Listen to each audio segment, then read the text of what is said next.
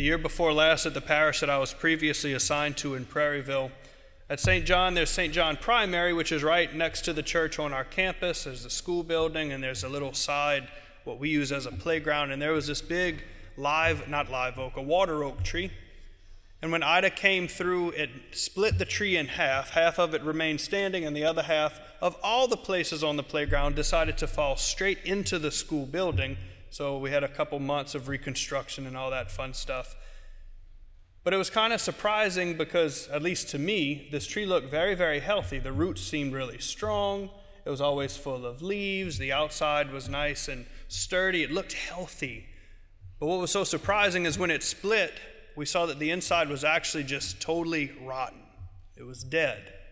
There was nothing holding it up, so all it took was a good windstorm to split it down the middle, and the rest was history.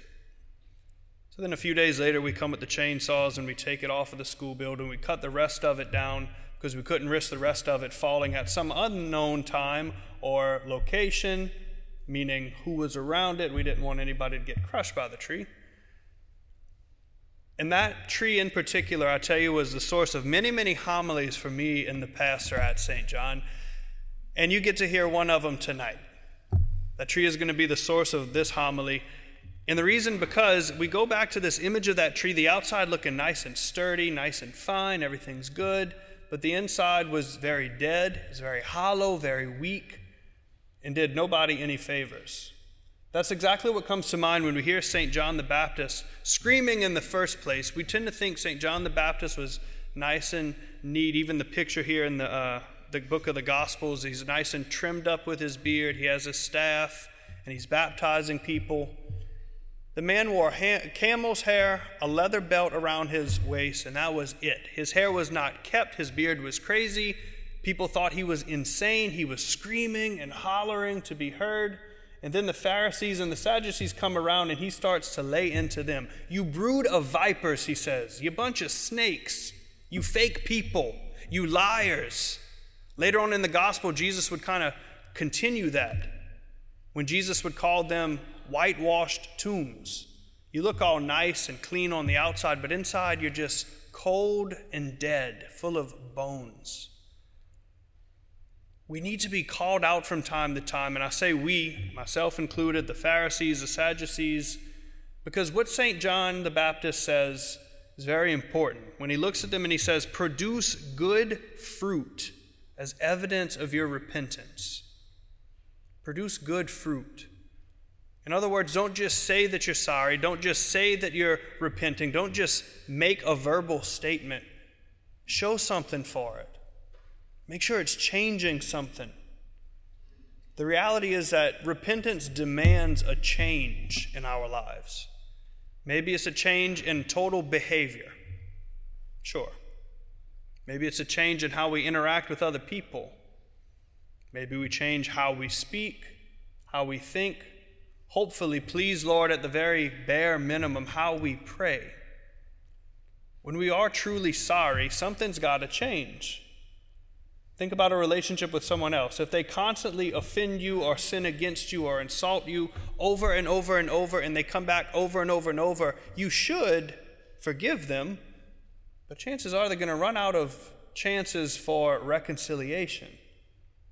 Something has got to change. Prove to me that you are sorry. Prove to me, the Lord says. He knows where our hearts are. So that proof really isn't for Him, is it? It's for us.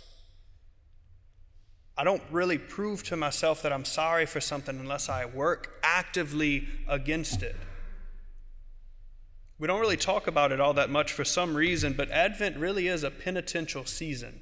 It's a season of repentance, fasting in some kind of way. Not really the same degree, although you can make it if you want, as Lent, giving something up daily, praying a little bit more, doing all of these things. But really, it bears fruit in life. Because when we make those changes, good things happen. At least when it's a good change. When we're doing the good work of dedication to the Lord to try to hear His voice more, let Him point out whatever it is He needs to point out so that we can get rid of it. Because look at the other thing that St. John says, that St. Matthew puts in here, and it seems to stand out and not really fit in. It's just this random phrase. What does he mean by that? When he says, Even now the axe lies at the root of the trees. The axe is made, it's nice and sharpened and polished, and now it's just laying at the base of the tree, he tells these Pharisees and Sadducees. Meaning, you have the chance to pick up the axe and cut off what doesn't need to be there. Prune the vine, cut the tree. If it's not bearing fruit, get rid of it. Because you have a choice to make. Either you can do it yourself, or what we don't want to happen, as Jesus says elsewhere in the gospel, God the Father will do the pruning. In John chapter 15, Jesus says, I'm the vine, you're the branches, and God the Father is the vine dresser. Apart from me, you can't do anything. So stay with me, abide with me, remain with me. We don't know where Jesus is for us to go and to abide with him unless we do the work of repentance. Actually recognizing our sins, claiming what it is, and then being sorry for it. Otherwise, we look strong on the outside, but just like the tree, we're going to split and fall because the inside is dead. It bears no fruit. But the Lord doesn't just say all of this. He doesn't send John the Baptist to start doing his work and kind of making straight the path of the Lord, as he says, without a promise of something. It's very pro- profound. All of these readings that we have in the gospel, in the Mass today. The first reading from Isaiah, the responsorial psalm, even St. Paul, 100 years later, writing to the Romans, they all promise something. This long reading from Isaiah is promising a whole lot. It's this underlying message of hope. All these different things make no sense to the human mind because our experience of the world tells us something different. When he says the lion and the ox are going to be friends, most of the time the lion is going to eat the ox. The child is going to be able to go play around the cobra's den and then pet the adder, the viper, the snake. What parent in their right mind would say, Oh, yeah, that's where the snakes lives. Go play, honey. Have fun. But we're promised that, like we hear in the responsorial psalm, justice will be done and it's going to last. Peace will be here in its fullness in the Lord's time when this Messiah comes. The ox and the lion are going to be friends, so will the child and the cobra. All of this is just going to iron itself out, and we're going to be back as in original creation, the Garden of Eden. Everything will be fine when the Messiah comes.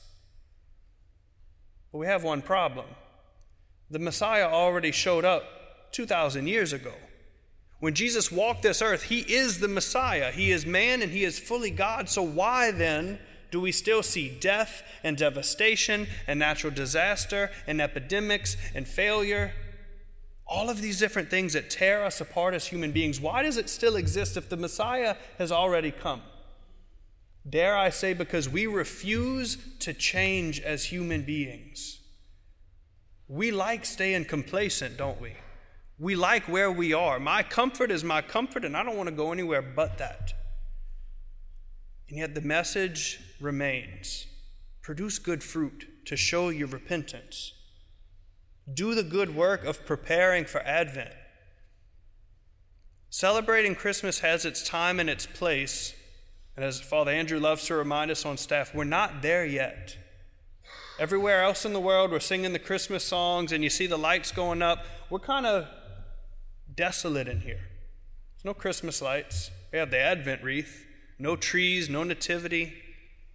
It's for a reason. We are still preparing. We shouldn't be shocked when Christmas comes around and it just kind of slips past and doesn't really touch us to the core. Doesn't make an impact if we don't prepare for it. Think of Easter in just a few months when we go through 40 something days of Lent, preparing and fasting. And then Easter comes around and it's happy for like a few hours at the Easter Vigil or Easter Mass, and everybody's here. There's all the smells and the bells with the incense and fancy vestments. We're singing Alleluia a million times. But then there really is no lasting effect of the resurrection. Why? Because we refuse to change. Something has got to give. Something's got to change. When we really do prepare ourselves, something is going to make a difference. If we take these next three full weeks of Advent to really examine ourselves, not in shame, but in honesty and humility, to recognize where our sins are, where our failures are, our shortcomings, to call ourselves out of that, hopefully during the Advent season, to make a good confession, to get rid of it all, to repent and to bear good fruit in life. Then, when Christmas comes, we will recognize the child lying in the manger. We'll know that he's the Messiah, the King, the Lord. Then we'll start to receive all of these promises throughout Scripture. All of these fruits of the Holy Spirit that hopefully sounded familiar in Isaiah's reading. Because those are the same fruits of the same Holy Spirit that you received at confirmation. Hopefully, you want justice and peace in the world. Hopefully, you want hope that St. Paul talks about. All of these things are readily available to us, but we can find them nowhere else, nowhere else, other than the true vine, Jesus Himself. Something has got to change within us, but it's never too late. We can always start now. I hope we will start now. The Lord doesn't bring up our sins to shame us, He brings it up so that we can choose against them and choose Him again, to run back. Yes, as a repentant sinner, but as a beloved child of His, a chosen offspring springing from this root of Jesse we hear about a lot during the Advent season. Because you were chosen, you were cherished, and you were called by Him to repent, yes, but to make a change in yourself. Because when you bear this good fruit, other people see it and they're transformed by it. And they do the same. And then other people do the same. And then imagine what the world would look like. Imagine what the church in general would look like if we repented truly bore good fruit truly, took the axe when we needed to, trimmed away from this tree of life that we are what didn't need to be there, to really shape up and be the beautiful, beautiful people that we are created and called to be. Brothers and sisters, it is not too late to make a change. It is not too late to repent, to come to the Lord, to lay everything at His feet, and to trust that He will not abandon you. He has not, he has not now, and he will not. He waits. And so, as the prophet Isaiah wrote about John the Baptist, prepare the way of the Lord, make straight his paths. We continue that preparation. We continue to tidy up, to tighten up. We continue to do the hard work, to make the change, and to always go to the Lord in joy to live this peace and this justice and this hope and this fear of the Lord and this wisdom and everything else that's promised to us in the readings. It's promised and we await it.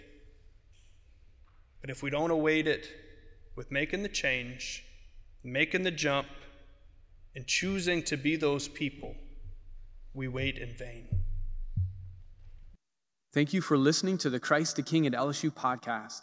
The ministry here is possible thanks to our generous supporters. If you would like to become a CTK Golden Giver or learn more, please check our website. Your monthly financial support reaches hearts across LSU's campus and beyond.